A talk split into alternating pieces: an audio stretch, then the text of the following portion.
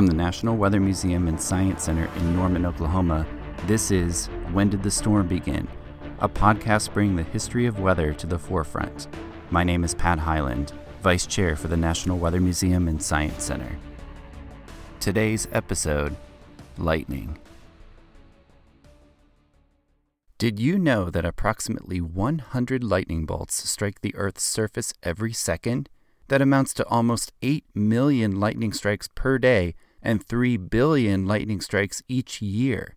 Did you also know that lightning is about 50,000 degrees Fahrenheit, or five times hotter than the surface of the sun?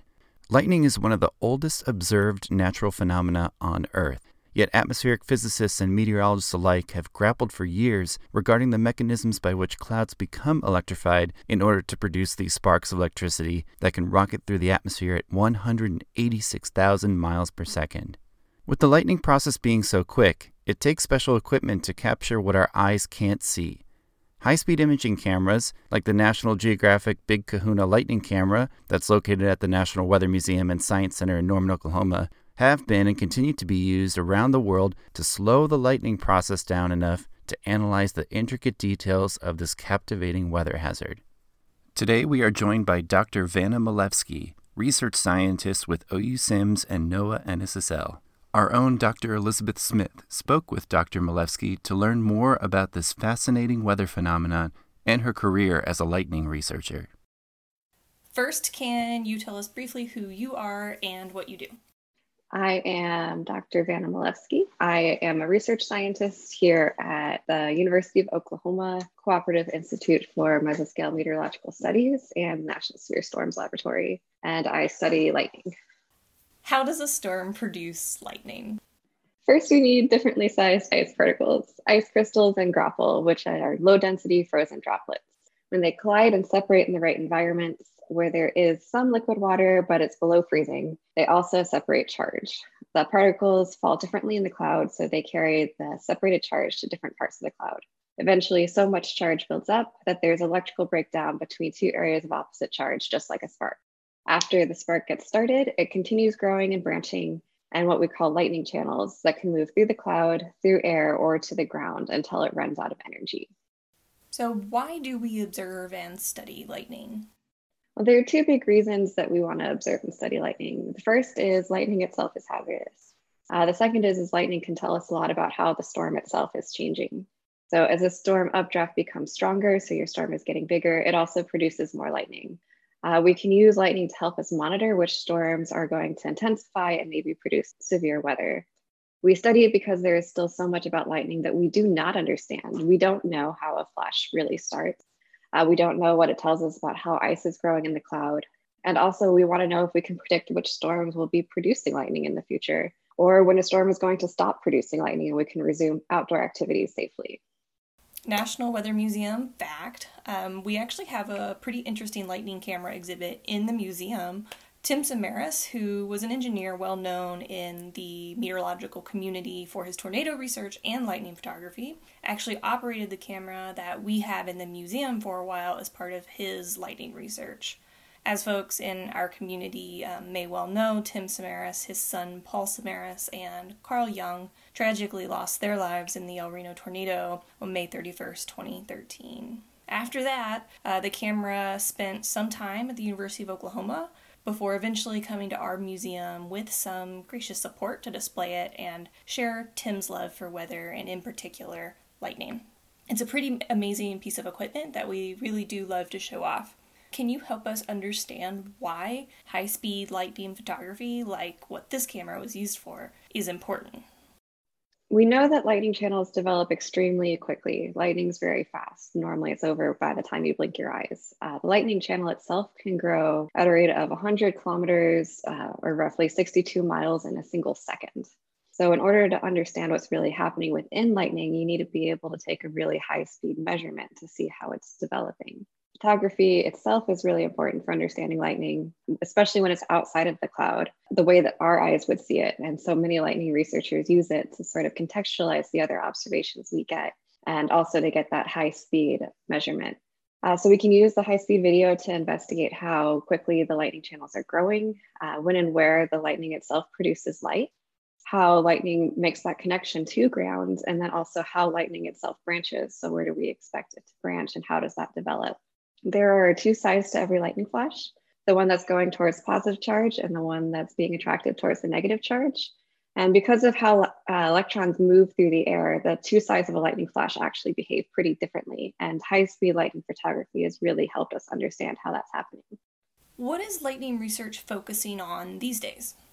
So, we have a brand new lightning measurement that's being taken from space from the geostationary lightning mapper.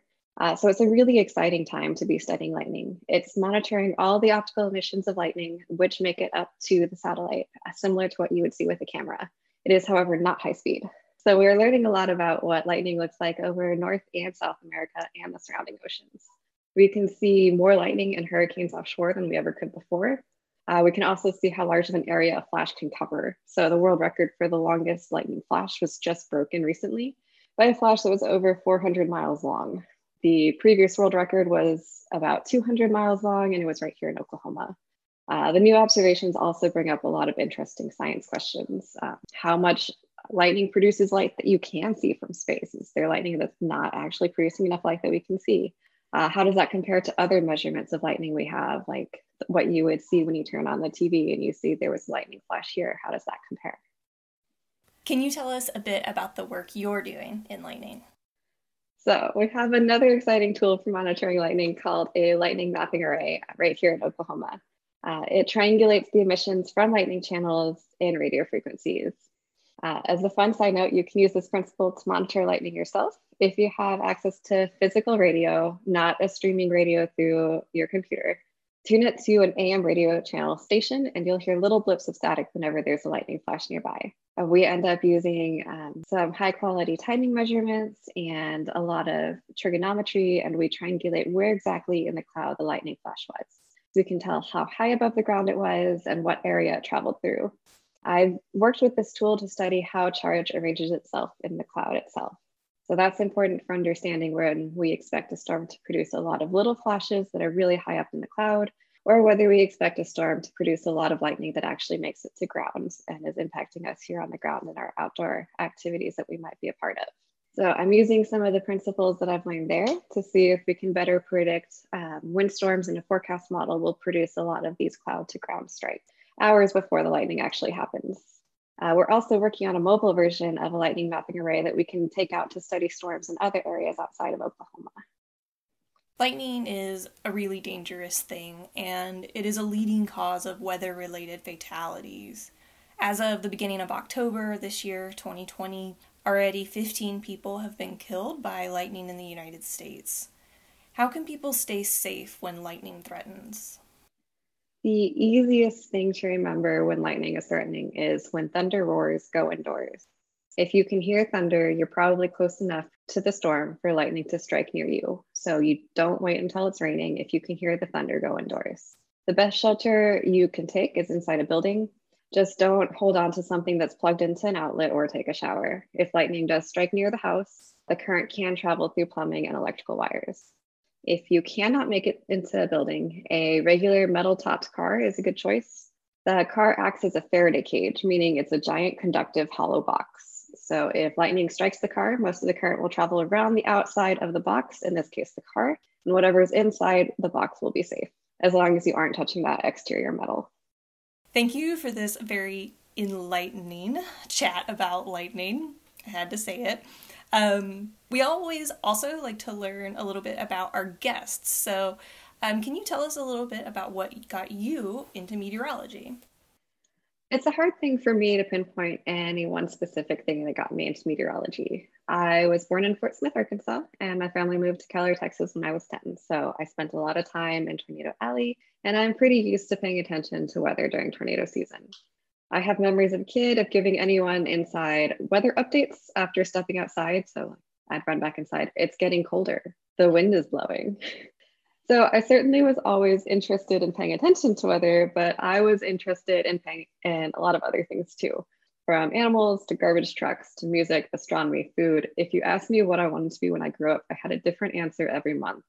Uh, in high school, I realized I was really interested in science. And one of the things I was really curious about was how snow and ice crystals form.